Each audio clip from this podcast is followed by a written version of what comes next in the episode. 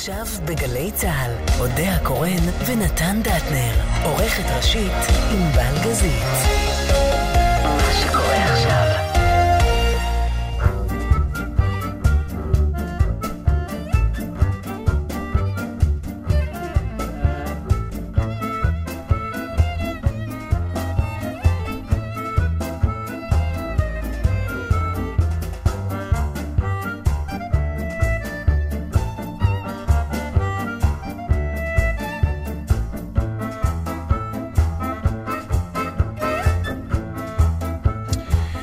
שלום. שלום. מה, להחליף את האות?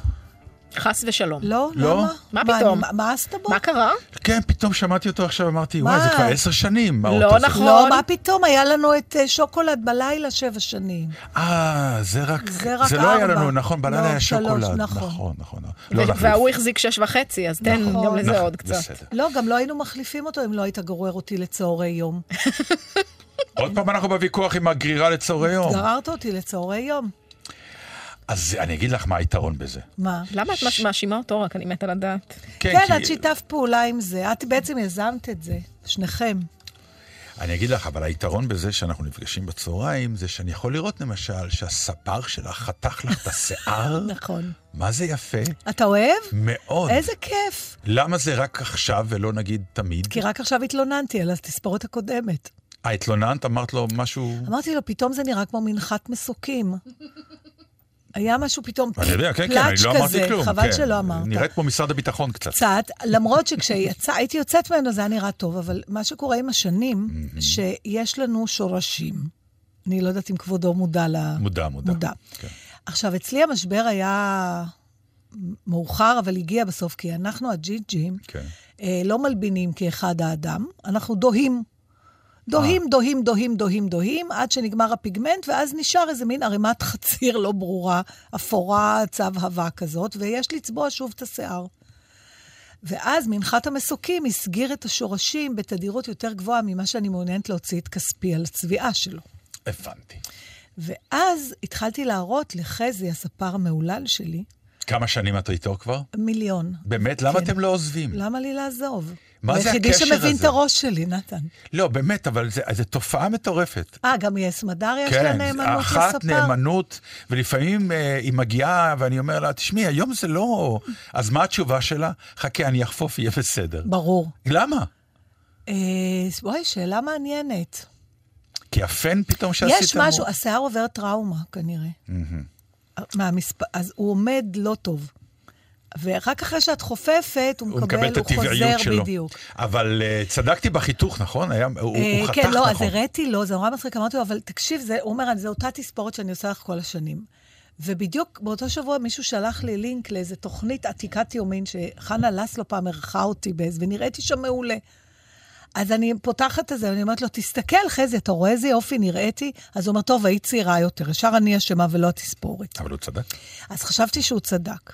אבל זה כנראה הטריד אותו, כי בפעם הבאה שבאתי, הוא אומר, תראי, חשבתי על זה. תראי לי עוד פעם, הראיתי עוד פעם, הוא אומר, אה, אני מבין. ואז הוא עושה מאוד נקצר. ואתה אוהב את זה? אני לא נראית קצת כמו קישור? כן, אבל קישוי יפה. יש קישויים יפים, כן? כן? איפה ראית קישוי יפה? אני קונה קישוי מאוד יפה ב... נכון, ב-מאה דולר לקילו, במקום שאתה גר. כן, אבל... כל קישוי מעל מיליאן. פצ'קה אמר לי שנראית כמו תפרחת של קרובית. אני לא בטוחה שהוא החמיא לי. לקרובית יש תפרחת בכלל? הקרובית עצמה היא התפרחת. אלוהים ישמור. אה, נכון. לא, את נחלאווית, אני לא מבינה מה קורה. אני נחלאווית שהלכה לעבוד בשדה בארבע וחצי בבוקר, ורבע לחמש הבינה את גודל הטעות. בחמש היא כבר הייתה בספרייה של הקיבוץ, וכך היא נשארה כל חצי השנה שהיא שירתה שם. אני עוד הייתי ילד שהיה בכתיף כותנה. כמו העבדים בארצות הברית. נכון. ממש הייתי בכתיף כותנה. גם אני, כולנו, היינו עושים מחנות עבודה. אני כתבתי עגבניות בחממות ופרחים. כן, זו הייתה עבודה, לא, לא נמשכתי אליה. דרך אגב, אני רוצה לשאול אותך משהו. אבל תודה ששמת לב, זה נורא יפה. כי באתי להצגה וקאסט של שמונה שחקנים ושמונה רקדנים, ואיש לא שם לב. תחשבי על זה, מה זה אומר? מה זה אומר? שאת כנראה לא מעניינת אותם בכלל. ברור. רק הם עצמם בעניין שלהם. אבל אחלה. אבל אמרת משפט שפתאום אני אומר לעצמי, כמה פעמים אנחנו אומרים אותו וזו טעות. מה? את אומרת, הסתכלתי על התמונה ונראיתי בטוב. כן. וכמה פעמים אנחנו טועים שאנחנו מסתכלים במראה לפני שאנחנו יוצאים ואנחנו אומרים, אופה, זה נראה מצוין, ואתה יוצא ואומרים לך, מה זה החולצה הזאת? או מה זה? נכון? כאילו קונטרה שהמציאות לפעמים... אצלי זה המון פעמים, לא לפעמים, אלא הרבה פעמים שאני טועה, אני פשוט מסתכל ואני... אבל תראה את הטעות שלך, זה הורג אותי כל פעם מחדש לראות את... אנחנו כאילו אותו דבר אבל הפוך. זה אכן שלנו. זאת אומרת, אתה מסתכל בראי, אתה אומר, אני נראה טוב, והעולם אומר לך ההפך. אני אצלי זה הפוך. לא, גם הפוך קורה לי, שאני מסתכל ואני אומר, לא חשוב, ואני יוצא ואז אומרים, בואי נה, אתה נראה מצוין, ואני אומר, לא. אנחנו לא יודעים להסתכל על עצמנו באופן אובייקטיבי, לדעתי בכלום, אני חושבת שאנחנו גם לא יודעים להעריך את עצמנו באופן אובייקטיבי, וזה מוזר, כי אנחנו כל הזמן מתעסקים עם הגדרות של עצמנו, ואולי צריך להפסיק עם זה. פשוט אין טעם לדבר על עצמנו, שהעולם יגדיר אותנו. מה שאנחנו חושבים על עצמנו, זה לא מה שהעולם חושב. זאת האמת, לאמיתה. באמת שאלה, מה חשוב? בעיניי מה שהעולם חושב. כי הם יותר. הם הרוב. חוכמת ההמונים, סליחה. יודעת לי, אני נותן הרצאות לתלמידים למשחק, אני תמיד נותן להם את העניין של, כי אני נותן להם לפעמים הרצאות על ניהול קריירה, כי להיות רק מוכשר, זה לא מספיק. נכון, אני תמיד מצטטת אותך בהקשר הזה, אבל אתה היחידי שמנהל את הקריירה שלך. לא נכון, יש הרבה אנשים שיודעים לנהל את הקריירה. לנהל קריירה זה לבחור את הבחירות הנכונות. אם יש לך אופציות, נתן. באופציות הקיימות, תבחור את... אם יש לך אופציות קיימות. אני שנים, אז, אז הרוב, אין, לא. הרוב השחקנים הם כמוני, נתן, לא כמוך. אם אין, אז תיזום. אוקיי. תיזום. טוב. אל תחכה ותגיד, ותשב הבית ותבוא בטענות, לא רוצים אותי, לא רוצים אותי. תראה מי אתה תיזום, כי זה נכון, חלק מהעניין. זה אני מסכימה. כי זה חלק מהעניין. המון פעמים אני אומר לאנשים, תקרא את המפה של איך ומה חושבים עליך, על פי זה תתנהל. אוקיי, אז ומה אנחנו עכשיו עושים עם המיתוס המערבי הגדול מכולם, שתלך בדרך שלך ותהיה מה שאתה... בתוך זה תהיה אתה מה שאתה, אל תאבד את עצמך. זה לא אומר שאתה הולך עם הראש בקיר כי זה מה שאני, ועכשיו העולם צריך לקבל את זה. בסדר, אז למה לא, אני פותחת פה לדיון משהו שכאילו התשובה היא נורא ברורה מאליה, כי אנחנו רגילים לחיות על המיתוס הזה. אבל בוא נפתח את זה רגע. למה שלא תזהה מה העולם רוצה ותהיה הדבר הזה? כי פה נכנסה בדיוק, פה נכנסת התשובה, בתוך זה תהיה מה שאתה, ואם מה שאתה לא מתאים לאופציות הקיימות, אז תיזום את האופציה שלך. אבל אל ת... אולי... ואולי תהיה מה שהעולם צריך, או שזה בלתי אפשרי. לא, חלק עושים את זה. חלק עושים ודאי. את זה. אבל יש איזה תמיד חשיבה שלילית על, ה... על הדבר נכון, הזה. נכון, ובצדק. למה? ופה... והרי לך עולם הרייטינג. בדיוק זה. נקודה. אולי... או... עולם הרייטינג לא רק בטלוויזיה, בהכל, בא... באומנות ב... בכלל. יש רייטינג, מה שנקרא, העולם אוהב את הילד הבוכה. כולם משתגעים מהתמונה שהילד הבוכה. אבל זה באמת תמונה שמה שנקרא, מי שטוען שהיא רייטינגית לחלוטין, כי היא באמת פוגעת בדיוק במקום שכל אחד רוצה שיגעו, וזה המקום הקלאסי של ילד יפה נורא, עם עיניים כחולות, עם שיער מדהים, עם דמעה קלה של צרה. שנים הוא היה אצלנו. מה, הוא היה לך על הקיר? אצל אמא שלי, מה קרה לך? לאמא שלי היה אוסף אקלקטי של אומנות מובחרת. המונה ליזה. רפרודוקציה, לא המקור, שדרך אגב, עכשיו שפיניתי כבר זהו, לא נשאר כמעט שום דבר מהחפצים שלה, המונליזה תלויה אצלי בחדר המדרגות, כי לא יכולתי לזרוק אותה, כי היא חלק ממש מאוד חשוב בילדות שלי. אני, יש לי עוד, זה מצחיק, יש לי עוד זיכרונות שלי עם חום נורא גבוה, מחצבת. אני עוד מהדור שחטף את המחלות האלה. והיה חום נוראי, והיו לי הזיות. והיא הייתה תלויה לי מול הפרצוף, ואני זוכרת אותה מסתכלת עליי. אני זוכרת שהיא מזיזה את העיניים ומסתכלת עליי ובוהה בי, זה היה מטורף. לא, זה לא מזיזה, אתה יודע, היה כאילו שאמרו המונליזה, לאן שלא תלך, תמיד היא תסתכל עליך. נכון, אז היא הסתכלה עליי, במיוחד שהיה לי חום, אז לא יכולתי לזרוק אותה מצד שני, לא יכול, איך אני אתלה את זה אצלי בבית, איך אני אסביר את זה לאורחים. אז תלינו אותה בחדר המדרגות. וואו. כן, בקטע. אז היה לידה, היה את הילד הבוכה, לידו הייתה תמונה של ילדה עם שני אבזים שוטטי דם, שאמא שלי פעם קראה איזה כתבה בפרימאץ' שהיה ירחון צרפתי לפולנים שדוברי צרפתית בעיקר. ו... כי זה באמת צרפתית פולנית. פרימאץ', כן. יכול להיות גם צרפתי, גם פולנית. יפה, והיו מוכרים, נכון, היו מוכרים אותו אצל מירצ'ה, ולדמן, ואבא שלו. פעם בחודש נדמה לי, והייתי צריכה ללכת לקנות אותו, ונורא אהבתי שאתה אומרת ללכת לקנות אותו. למה? כי ידעתי שיהיה לה מצב רוח טוב באותו יום. אה, יום שמח מבחינתה. כן, זה היה, אתה יודע, הם לא פרגנו לעצמם מי יודע מה דברים, אז לקנות את הפרימאץ' זה היה גם ירחון קצת יקר. אז הייתה שם איזה, איזה סיפור עם ילדה עם שני אבזים, אז אמא שלי מיד הוציאה את התמונה ומסגרה אותה, אז גם הנבח האבזים הצולעים האלה היו לי מול הפרצוף, וגובלן. כן. גובלנים של גובלן. ציידים אנגלים עם נכון, כלבים. נכון, כן, עם הכלבים. כן, שהייתה רוקמת. זה נורא מעניין. אני... אומנות נוראית הייתה כשהיינו ילדים. לא, זה היה... ועוד לא דיברנו על הטפטים. כן. שהיו כמובן עם דוגמאות, עם נשיונל ג'אוגרפיק, היה מהדומת הפטים האלה. היה כנוף של הוואי, נגיד. בטח, יערות ואגמים. היו גם בפוטו מצלמים על רקע של טפטים כאלה, פתאום. נורא מעניין, אני זוכר באמת בתור ילד, שאמא שלי הייתה שולחת אותי או לקנות אויקלט, זה העיתון ההונגרי. היה לכל עדה, היה עיתון. או, הייתה גם ספרייה. נכון. בהונגרית. אז גם הייתה בפולנית באלנבי. וזה היה בביאליק ברמת גן, ואני הייתי הולך עם ספרים ורשימה שלה, וזה מרתק, כי פתאום נכון. אני חושב... זה היה בבית של אנשים. גם שלכם היה בבית של מישהו? לא. לא? לא, זה היה בתוך חנות כזאת. Okay. לא, אני אומר, זה יפה נורא, ה... זה באמת העלייה הזאת שעלתה אחרי השואה. העברית לא שפה מקובלת אצלם, והרצון הזה לצרוך תרבות עדיין בוער.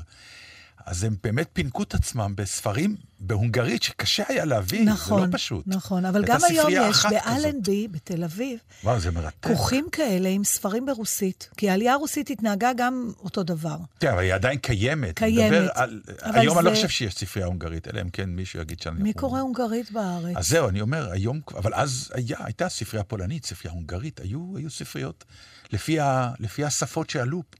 מרתק, אך הרצון הזה לשמור על חיות, זה בעצם נכון. סימן חיים של... איזה שמחות קטנות היו פעם. לא, אבל שוב, חוזר העניין. קנות עיתון, אתה יכול לדמיין לעצמך שכל השבוע אתה מחכה לעיתון. זה שוב רק מראה כל ש... החודש. החיים שלנו מלאים וזקוקים למילה הזאת. איזו. תרבות. אז איך לעשות? כל זה קשור לתסרוקת שלי? שהיא תרבותית. אוקיי, okay, אז אחרי השיר אולי אני אשמיע לו את השיחה שרציתי, כי היא קצת מדברת גם על תרבות, אבל בעידן המודרני. טוב.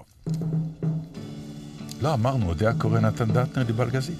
שלום. I was all right for a while, I could smile for a while, but I saw you last night, you held my hand so tight, as you stopped to say hello. Oh, you wish me well, you couldn't tell that I've been crying over you, crying over you, then you said so long, left me standing all alone, alone and crying, crying, crying, crying.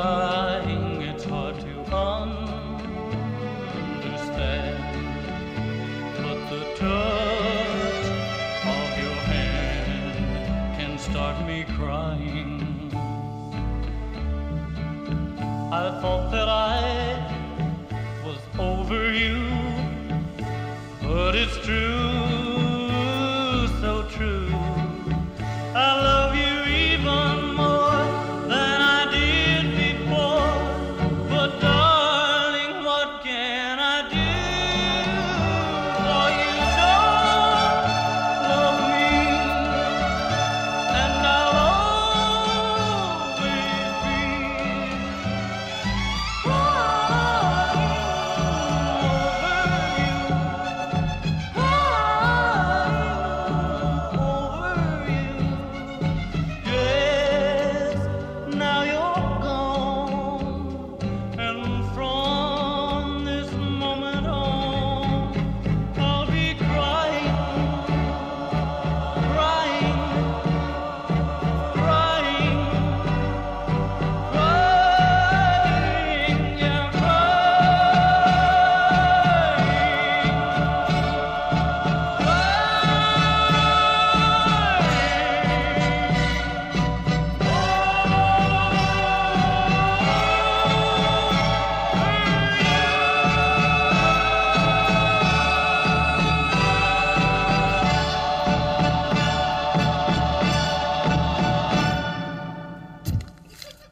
פעמים שענבל איתנו, השירים נשמעים יותר שמח.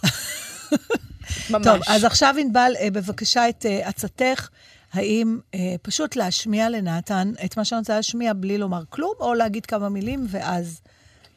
או רק את השם. וואו, זה מאוד מורכב. נכון, מה את רוצה להשיג? אני אגיד לך משהו, אני אגיד לך איך. תני לי כותרת. כן, השאלה אם אני רוצה להפנות את תשומת ליבו לדברים שאני רוצה לדבר עליהם אחר כך, או לתת לו לחוות את זה, ואז תאלצי לדבר על מה שהוא שם לב אליו. בסדר, נו מה, זה עשר שנים אנחנו כבר ככה. היא די מאמינה שאני אשים לב לאותו דבר, נכון? לא, זה לא בהכרח, זה המון נושאים, אבל אני רוצה להשמיע לך שיחה. כלומר, השיחה הזאת הייתה בטלוויזיה, כך שיש לה גם ויזואליה, אבל אנחנו אולי אחר כך ענבל תשים את זה. נשתף בעמוד הפייסבוק שלנו בתלים שישי בגלץ. בדיוק, עכשיו, זאת שיחה שהייתה אצל, בתוכניתו של עודד בן עמי, עם ילדה בת שבע וחצי, בשם סיוון גולדשטיין. אימא שלה גם ישבה שם וגם דיברה, אבל אנחנו חתכנו את החלק של האימא, כי האימא מקסימה ונחמדה. היא גם שאלו אותה רק שאלה אחת. כן, אבל... מה עשתה שם הילדה?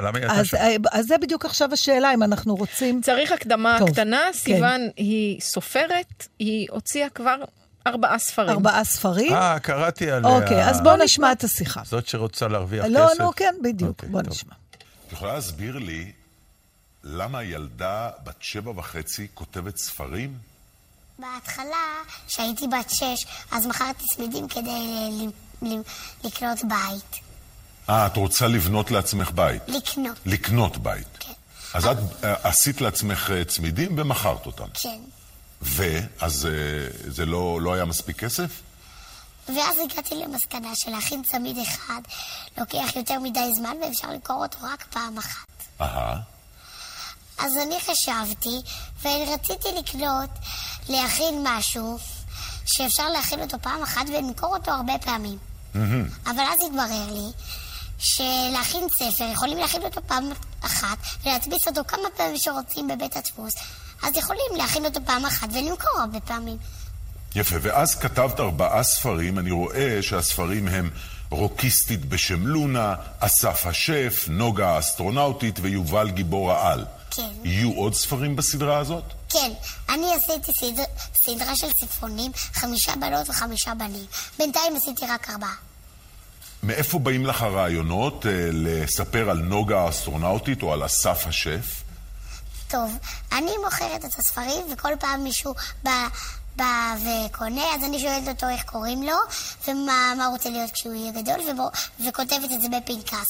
וככה באים לי רעיונות לספרים הבאים. אני מתאר לעצמי שכשתהיי גדולה, את רוצה להיות סופרת. לא. אלא? אה, זמרת רוק. זמרת רוק? כן. רעיון לגמרי לא רע. אני רוצה לשאול אותך אה, משהו לגבי אה, הכסף. את מוכרת את הספרים בכסף. כן. כמה עולה כל ספר? ספר אחד עולה שמונה, אבל ארבעה ספרים עולים שלושים. אה, יש מבצע. כן. כמה עולה בית? אה... פחות או יותר? תשעת אלפים. תשעת אלפים. זאת אומרת שאת תצטרכי למכור הרבה ספרים. איפה את מוכרת אגב את הספרים? אה, אני הולכת למקומות שונים. אני הלכתי לפארק למכור את הספרים. אבל אני רוצה למכור אותם בספרייה העירונית. בספרייה העירונית, רעיון מצוין, כי לשם באים אנשים שאוהבים לקנות ספרים ולקרוא ספרים. כן. והם קונים? אה, עדיין לא הלכתי לשם, אבל אני, אני מתכננת ללכת. עכשיו אני רוצה לשאול אותך, למה את רוצה לקנות לעצמך בית?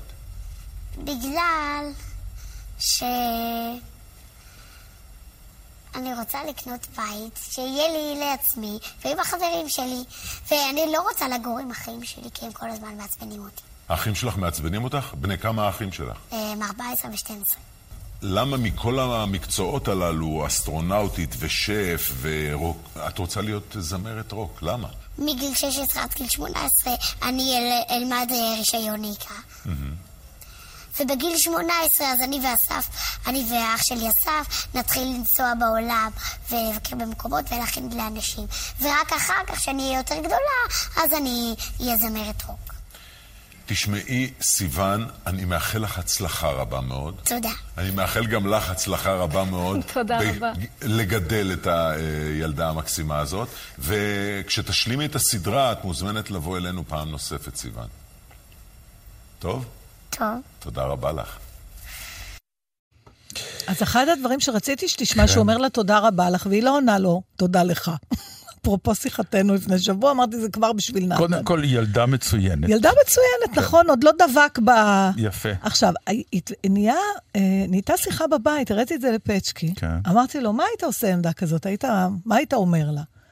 אם הייתה לך ילדה כזאת? כן, נגיד הבת שלך, אז הוא אומר, מה הייתי? הוא מפרגן לה ושתמשיך ללכת אחרי החלום שלה. אמרתי לו, תגיד, לא היית אומר לה ש... אתה כותב ספר, או עושה בכלל דברים של אומנות, כי זה מה שאתה רוצה לעשות, בלי לחשוב עליך.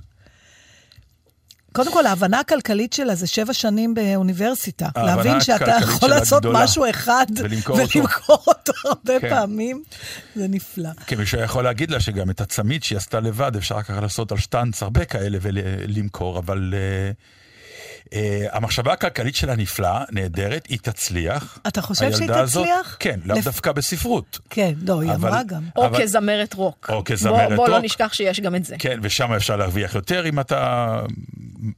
לא, בעצם רוקיסטים היום בארץ זה לא משהו. ו... אבל משהו בה... זה מעניין, היא... יהודית. יהודית, אז זהו. כלומר, היא מציבה מטרות, והיא הולכת עליהן, היא כנראה באמת תוציא רישיון ותיסע עם אח שלה. למרות שהוא יצבן אותה, בגלל זה היא רוצה לקנות בית, בשביל בכלל לא לגור איתו, אבל זה... בדיוק.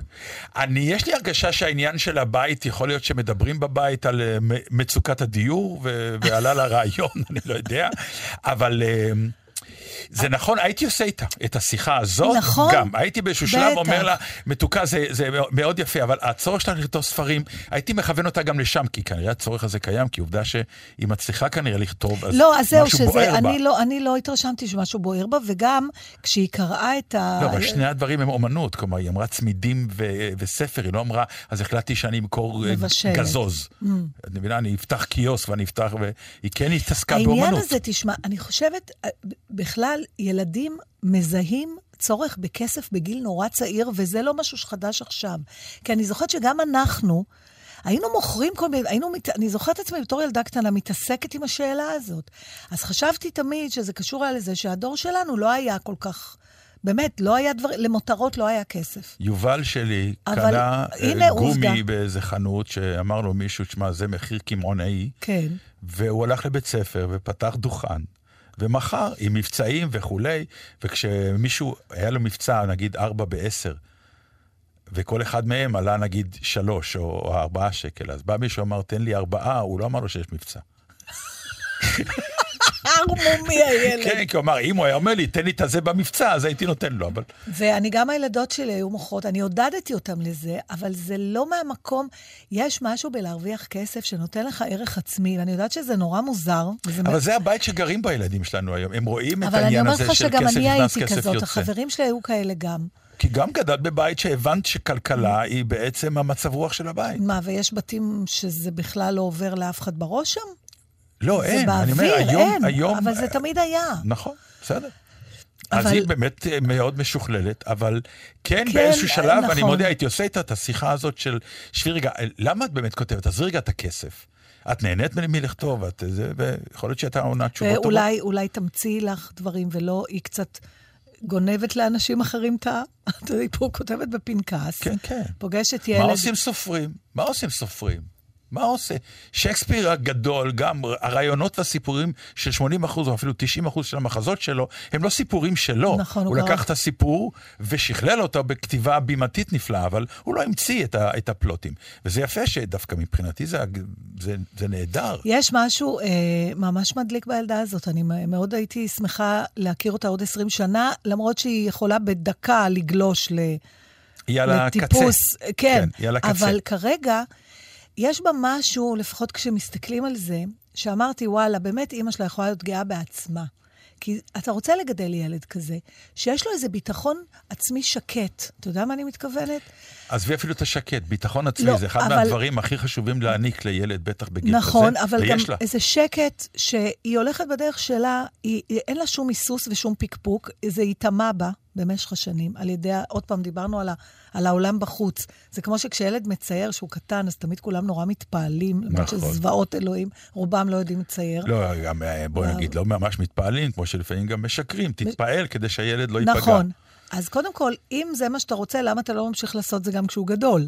למה באיזשהו שלב פתאום, נגיד, אתה אומר לו, תמצייר נהדר, ואז בגיל עשר אומר לו, תשמע, הקווים לא בדיוק. אבל זה אחד הוויכוחים שיש גם מתחיל... לי, ל- להמון פעמים להורים. למה אתה אומר, אתה רואה, באמת, זה חוסר כישרון ציורי מובלט, מה שאתה רואה עכשיו. למה אתה אומר לילד, איזה יופי? אני אומרת, הפוך. אם אתה אומר לו, איזה יופי, תמשיך להגיד לו, איזה יופי עד גיל חמישים. גדעון רייכר סיפר לי פעם, הוא אמר לי, את יודעת, אני הבן אדם עם הביטחון עצמי הכי גדול שיש בעולם. וזה בגלל אמא שלי. אמרתי לו, הכיצד? אז הוא אמר, אמא שלי הייתה אישה מאוד לא משכילה וזה, אבל כל דבר שעשיתי אמרה שאני גאון. הוא אומר, הייתי מביא, הייתי תלמיד מזעזע, הייתי מביא חמישים במבחן, היו קוראים לה לבית ספר. אתה אומרת, אתם לא מבינים כלום, לא הבנתם את התשובות שלו, תקראו עוד פעם, הוא גאון. והוא אומר, וככה גדלתי. יו, כמה פעמים רציתי לומר את זה בבתי ספר על הילדים שלי. באמת? כן. דווקא ברגעים לא שהם אמרו לי שהילד או הילדה גאונים, אלא בתקופה של בעיות, כשאני אישית ידעתי שהם לא מבינים את הנקרא, מה שנקרא, לא קראו את הילד. עכשיו, כמה פעמים באמת לא קוראים את הילד? המון פעמים.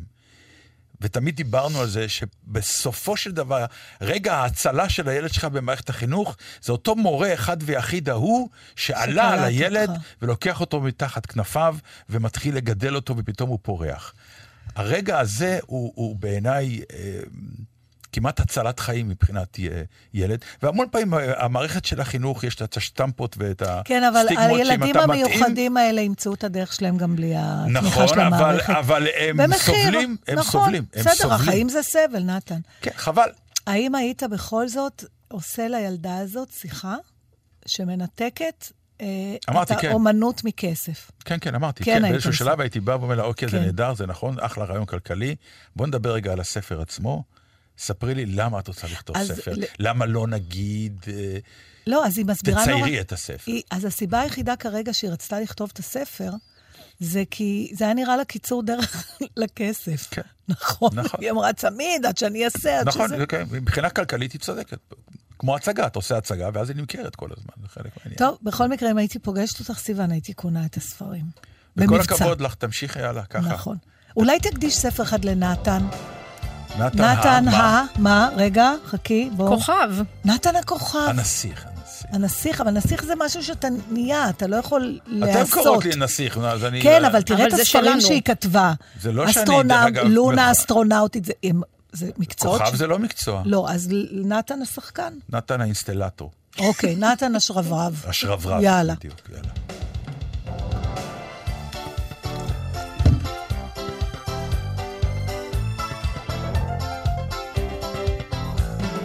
ביום א' בשבוע, זה סיפור ממש קבוע, אחרי הצהריים, בדקה אחת ושתיים, אמא מחכה בחוץ, לפתוח במרוח.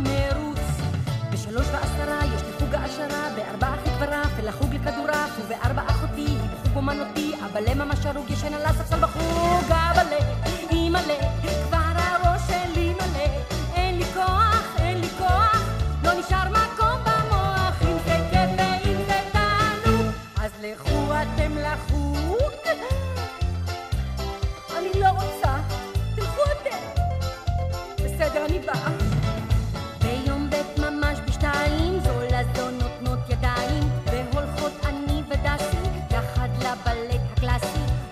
באותו היום, במצב ממש היום, כשאנחנו בבלט, לאחי יש קוביסקט, וברוב גלגליות, ובנייה ממשיות, ובארבעה בטס, למגרש של המתנס, להביא לשם אותי, ולזרוק את אחותי, אבל היא מלא, כבר הראש שלי מלא, אין לי כוח, אין לי כוח, לא נשאר מקום במוח, אם זה ככה, אם זה תענוג, אז לכו אתם לחוג. אני אמרתי שאני לא באה, פעם אני לא משנה את זה. קולי! גימל דלת היובב, לא שונה הוא המצב, התעמלות אומנותית, חשיבה יצירתית, עוד שלוש ארבע שנים, נהיה כולנו גאונים. תרום חליל ומוזיקה, שירות תרום לפיזיקה, לוגו וגם ריתמיקה, חלילית ומימיקה, שחמט וביולוגיה, מדע וטכנולוגיה, מבוא לגרפולוגיה, וחוג ארכיאולוגיה, אמייל וג'ודו ובלט, טיפולי נייר טואלט, ובבית הקירות, מכוסים ביצירות, הוא נראה כבר חי האל, כמו מוזיאון ישראל, ואומרים כל השכנים, משפחה של גאונים. אבל אימא'לה, כבר הראש שלי מלא, אין לי כוח, אין לי כוח,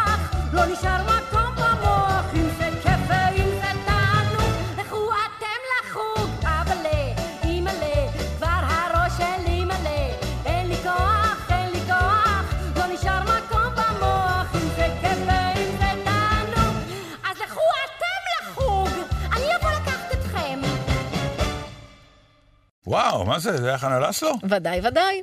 פסטיגל שמונים ותשע. וואו, שמונים ותשע, איזה מספרים, אלוהים. תשמעי, אני יודע, אני יודע... וכבר אז לא היינו צעירים. היינו, היינו. הייתה לך כבר ילדה ב-שמונים ותשע, נכון? נכון. פצפונת. תשמעי, אני יודע שכולם דיברו וכולי, אבל אני לא יכול להתעלם ממשהו, מהתופעה הזאת שהייתה אצל אייל ברקוביץ'. זה היה שראיין את מני נפתלי? על זה אתה רוצה לדבר? כן, ואופירה סייג. כן, ראיתי ממש חלק מזה ואיך שלא, תעדכן אותי. לא, אין פה מה להתעדכן. יש איזה חן שמדברים עליו המון פעמים בתקשורת, על ההוא ששובר את המחיצות ואומר מה שבראש שלו, ואין לו, מה שנקרא, הוא לא פוליטיקלי קורקט, ומתיח וכו'.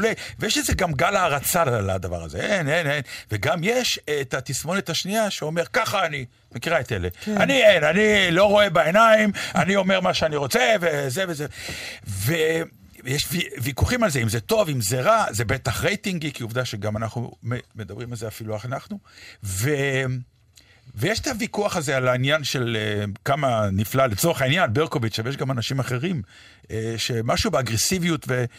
ובאיזשהו שלב זה גם התחיל למכור, אנשים כבר התחילו לעשות פרסומות לאור זה שהם מוכרים אגרסיביות. ואני בא ואומר, רבותיי, אתם מוכרחים להבין משהו. אין יותר קל מזה. תבינו, זה בלתי אפשרי הדבר הזה. אנחנו כולנו בנויים בצורה כזאת, שבשנייה אנחנו יכולים לשבור את כל הכלים. ברור, תמיד הריסון והאיפוק זה הקשה. כל הקטע הוא הריסון והאיפוק. זה כמו שתמיד אומרים לנו, אל תבכה על הבמה, כי לראות אדם בוכה, זה לא מעניין. כי הוא כבר בוכה, אתה מסתכל עליו. אדם שנאבק בבכי שאמור להתפרץ לו, זה מרתק לראות. איך אתה מתאפק, המון פעמים בלוויות, אנחנו שומעים אדם עושה הספד, והוא לא רוצה לבכות. נכון. כי לא נעים לו. ואתה מתחיל לבכות רק מזה, שאתה רואה את ההתאפקות שלו. אם אותו מספיד היה אומר, או אשתי, מתחיל לצרוח, אנשים היו נכנסים הצידה, לא נעים כל כך. זה רגע אינטימי מדי וכו'. עכשיו, אותו דבר, המעשה שעשה לצורך העניין ברקוביץ', עם ההתנפלות הזאת, קודם כל זה כאילו סוג של תוכנית רעיונות, והוא לא ריין אותו, אלא הוא בא והטיח בו מה דעתו וכו'. עכשיו, באמת אין דבר יותר קל מלבוא ולהגיד, אכפת לי כלום, אני אגיד מה שאני רוצה, גם יש איזה סוג של מגננה שאומרת, אני המנחה, אף אחד יכול לגעת בי, ולכן מותר לי. הריסון, האיפוק, ולהגיד את הדבר, הרי אפשר היה לומר את אותם דברים, שברקוביץ' אומר, א', בנעימות יתר, בהבנה, וברצון וכבוד, לארח את האורח שבא אליך, אלוהים ישמור, אתה תוכנית אירוח. דרך אגב, אני לא מאמין היום שיש אנשים שרוצים לבוא, להתראיין עכשיו ושם.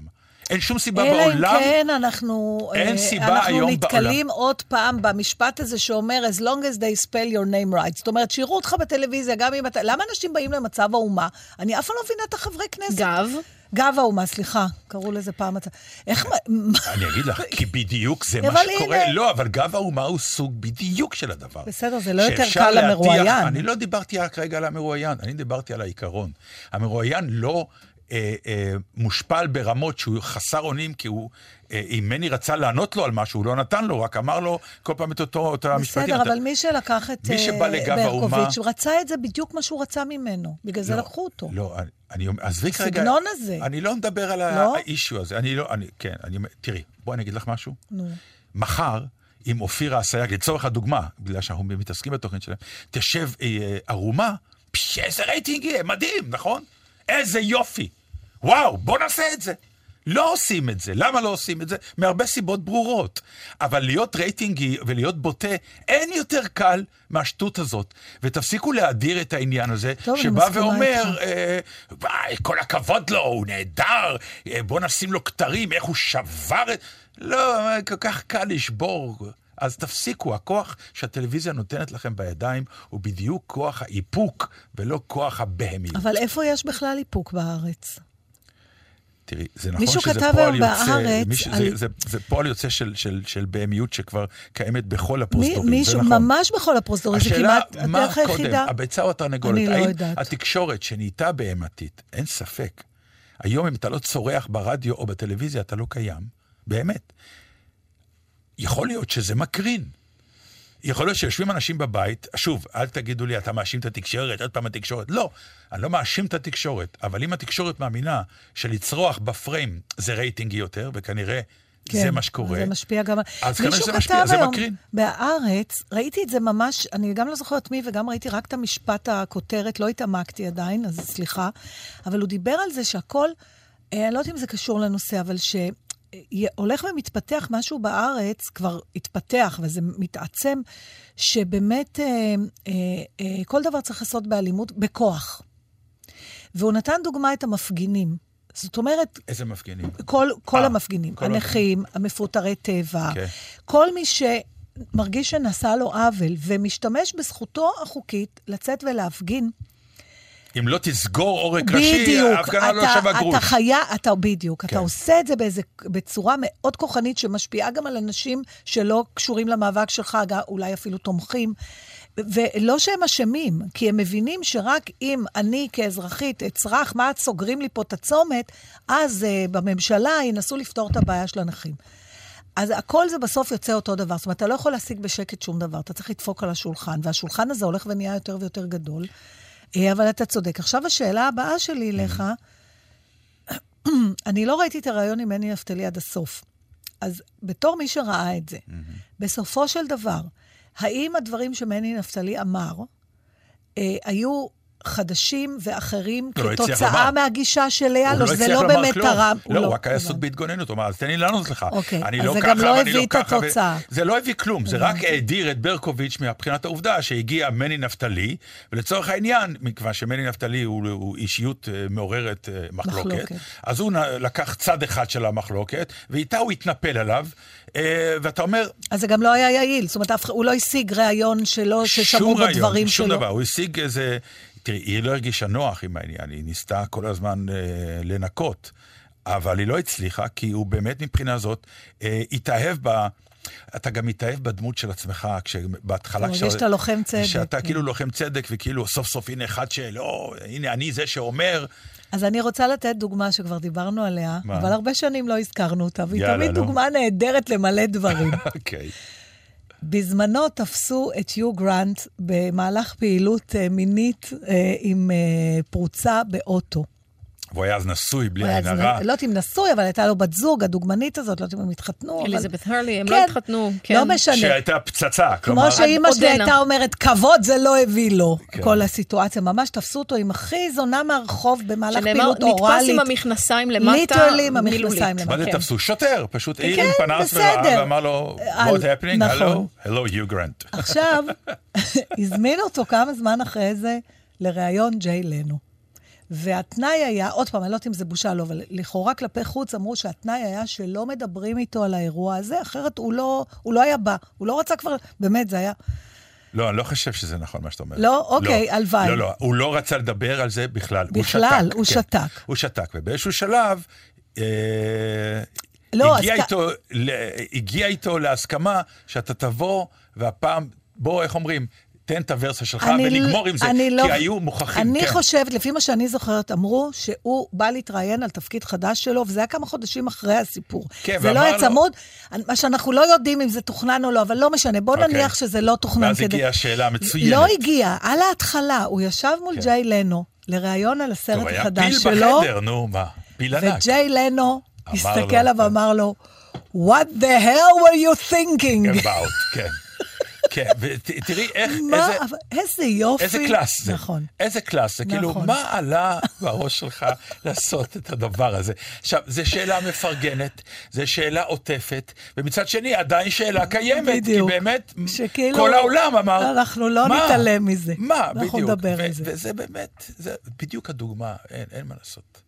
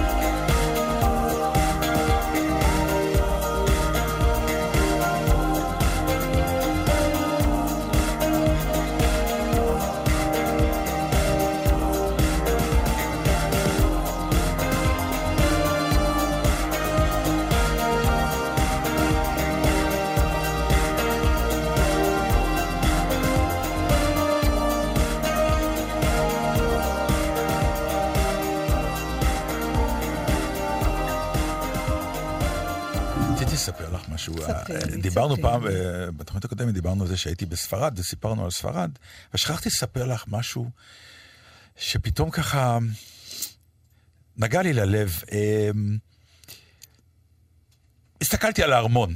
יש שם הרי ארמון גדול, וגם לא ממש רציתי להיכנס פנימה, כי ראינו ארמון אחד, ראינו כולם. אבל פתאום נזכרתי, תראי, יש ביוטיוב מישהו צילם, בלי פרשנות, בלי סאונד, כלומר, בלי תוספת של קריין או כלום, live to tape, מה שנקרא, הקלטה חיה, שכל הטקס של קבלת הנשיא ריבלין, בביקור שלו בספרד, בארמון. זה כמעט שלושת רבעי שעה, שאתה רואה את כל הטקס, עם הסוסים, ועם המכוניות, ועם התזמורת, ועם כל מהלכים, ואתה כאילו בטקס, כי אין שום הפרעה. הצלילים היחידים שאתה שומע זה מהטקס עצמו. אין את הקריין שאומר, זהו, ועכשיו הוא ילך, ועכשיו... שום דבר. אתה כאילו... עכשיו, זה ארמון עם, אה, ענק, עם חצר ענקית, ענקית, ענקית. ובתוך הדבר הזה, אה, הוא בא עם נחמה, עם אשתו. עכשיו, צריך ללכת. כן. ונחמה היא לא אישה בריאה. כן. אז היא לא יכולה ללכת הרבה. אז אתה רואה שבטקס, בפרוטוקול של הטקס, היה כתוב שהמלכה שמה זרוע ונותנת תמיכה לנחמה. ונזכרתי גם בזרוע מלניה, של מלניה. מ- נכון. ופתאום אמרתי, ו- ואז מה אתה רואה? מכיוון שהיא צריכה להניח את הזרוע, נוצרת אינטימיות שלא קשורה לטקס. כי פתאום... בן אדם נוגע בבן אדם, אדם לא אדם, תפקיד בתפקיד. בדיוק. ו- ו- ו- ועוזר לו ותומך בו. זה לא... זה תמיכה. עכשיו, נחמה כנראה, אני לא מכיר אותה, את מכירה אותה יותר ממני, כנראה אישה לבבית ונעימה מאוד. היא נהדרת. ואיך שזה קורה, פתאום יש את המלך, הולך עם הנסיך, ושתי ה... לא תגיד קצ'קס, אבל שתי החברות, הן פתאום נהיו חברות בשנייה. וכל הטקס מקבל איזה פתאום מצאת חיים אנושיים. כמו שראית עם מלניה, שקרא אותו, אותו דבר, היא הלכה ככה עם... זה אפילו, היה את זה בתמונה... שבאמת נדרשתי לכל כוחותיי כדי לנטרל את הציניות שלי, אבל ניסיתי. אה, כשהיה פה ראש ממשלת הודו, והוא וביבי היו עם יחפים במים. הפשילו את המכנסיים כן. בים, כן. עכשיו, יבואו, יגידו לי, זה כבר תוכנן, וגם הספונטניות הזאת תוכננה מראש. אל תרסו, בכל זאת הייתה תמונה של לא נשיא הודו וראש ממשלת כן. זה, אלא ביבי וחמרחמן, מה שזה לא יהיה השם שלו. ר, רגליים יחפות זה סוג של חשיפה. בטח, כן, בטח. זה ידוע. אבל אתה יודע, זה משהו, במה שאתה אומר, פתאום מזכיר לי, אני אחרי המלצות חוזרות ונשנות של ידידי אלון אופיר, שהפציר בי לראות את הסדרה הכתר, שאני לא יודעת אם ראית אותה, יש בנטפליקס. א', ראיתי את העונה הראשונה, עכשיו יש את העונה השנייה. כן, אז אנחנו לא ראינו, והוא כל הזמן, אתם חייבים, אתם חייבים. נכון, ראה לסדרה. אז התחלנו לראות את זה. עכשיו, אני, פתאום, אני מסתכלת, אני אומרת, מה זה כל התקסים האלה? למה, למה אנשים... למה יש תקסים בכלל? למה יש תקסים? עכשיו, אתה רואה, בהתחלה, כל הדיגנצה מייסה עם החרב על הכתף הזאת, והחרב על הכתף הזאת, ואז הוא נותן לו איזה חתיכת כוכב כזה, מדליה, ונזכרתי תמיד בכל המצעדים שהם הולכים עם כל החתיכות. עכשיו, החתיכות על כל חתיכה כזאת שווה שקל, זה סתם חתיכות פח. אבל הם מייצר... הערך מאחוריהם, מה, ש... מה שזה מייצג. למה זה כאן? נוצר בעצם? למה האנושות צריכה לתת את, ה... את התארי? קודם מה... כל, האנושות צריכה הצגה. האנושות צריכה סדר בתוך אז... הקאוס והצגה. אנחנו צריכים, כן, כמו אה, טקס דתי פולחני. למה, תרים... לא, למה צריך חזן? זה, זה לא אותו ו... דבר, ולמה... זה לא אותו דבר. למה? זה אותו דבר, דתי, משם לא. זה בא. שם נולד הטקס, כן, ב- אבל בדת, הטק... בפולחן פה, הדתי. הטקסים, אני לא מדברת על הטקס, אמרת, הטקס להדר, לתת כבוד, איתורי כבוד, על זה אני מדברת. על אתה ה... נותן כבוד לאל, זה הטקס. ל... ככה זה מתחיל. לאל אני עוד יכולה להבין, כי הוא כוח גדול ממך. עכשיו, למה אתה גם... צריך שעכשיו אתה תהיה אביר, מה, סר זה, ומה, זה, זה כאילו... כאילו מה? אני לא יודעת להזכיר, זה, זה חסר ערך. זה. למי זה חסר ערך? למי זה, אז אל, למי יש ערך? למי זה נותן ערך? ואיזה ערך זה נותן? אוקיי, אז תשברי, תשברי. זה כמו שפעם מישהו אמר לי שבארץ שרוצים לתת לבן אדם תחושה שקידמו אותו בעבודה, אז פשוט מוסיפים לו עוד שורה בכרטיס ביקור. את אוהבת לקבל פרס? אני לא קיבלתי אף פעם פרס. וזה מטריד אותך? לא. שמי תגיד לא. לא, לא מטריד, לא, אני, אני חושבת שאני אענה לקבל. זה חלק, זה בדיוק העניין, מה זה פרס? זה, פרס זה הערכה לא, מסוימת לא... ל, ל, לפועלך, מעבר לה, להערכה היומיומית שיש, יש איזו הערכה אדמיניסטרטיבית, הערכה... בסדר, זה אני מבינה, אז, אז אתה מקבל כמו, הטקס, כמו מתנה. הצ... אבל לק... שאתה רואה את כל האצילים האלה, ב, ב, בחצרות מלוכה האלה, ו... אבל זה מעמד, המעמד הזה נותן האלה... להם, אבל זה מעמדות שנותן להם אה, אה, צ'ופר כלכלי, צ'ופר משפחתי, צ'ופר... אה, זה מלא, יש... יש סק של הטבות לתארים האלה. היום כבר אין, נכון, אבל היום זה כבר איננו כל כך, אתה מסתכל על הדבר הזה של... ודאי שזה ישנו. עד כדי כך? ודאי שזה ישנו. ודאי שזה ישנו. משפחת המלוכה, אחת המשפחות הכי עשירות בעולם, על מה מדברת? והם עדיין נותנים לכל אחד, הוא קורא על הברך, והם נוגעים בו עם החרב, ו... זה נראה כזה, באמת הצגה, כמו שאתה אומר. קצת ילדותית. אבל כולם רוצים להיות בה. טוב, אז איזה פרס כדאי לי לקבל? פרס ישראל. עד כאן, אודיה קורן. כל כך נכון. הוא סתם זורק. אתה סתם אומר. אתה אומר את זה לכל הבנות שאתה יוצא איתן. זה נכון, והולך לי עם זה. זה משפט פתיחה מעולה. מה? מיד אחרי את באה לכאן לעתים קרובות, מגיע לך פרס ישראל. מגיע לך פרס ישראל. אני באותו רגע משילה את בגדיי. לא משנה מי אומר את זה. אז עד כאן, מה, אינבל? אודיה קורן? כן. היום לא היית איתנו בדיבור, ככה... מה זאת אומרת? אני ממש התערבתי ב-תשעים אחוז ממה שאמרתם. תראו, אנחנו כבר לא שמים לב, היא כמו החמצן מסביבנו. את דיברת היום? כן, במיקרופון פתוח אפילו. וואו, אני באמת לא בסדר. חבל שלא דיברתי על המחקר החדש למניעת האלצהיימר, יש לי הרגשה שזה נראה אקטואלי היום יותר מתמיד. שבת שלום לכם. שבת שלום.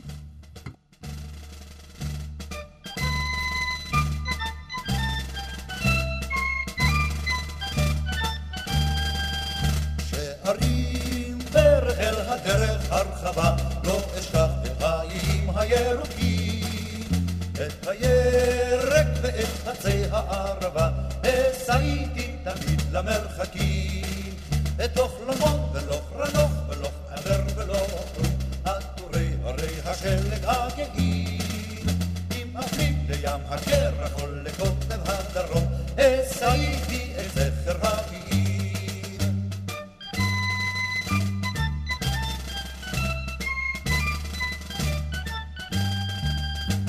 הרים דרך לטפס על ההרים את מקלי וקרדומי איתי אקח וזכרו שלך תרמחתי היפה שבכפרים כי אני אלך תרמחתי לא אשכח את לא חלומות ולא חרנוך ולא חבר ולא אוכלום עטורי הרי השלג הגגים עם אפליג לים הקרח או לקוטב הדרום אסעיתי את זכר העיר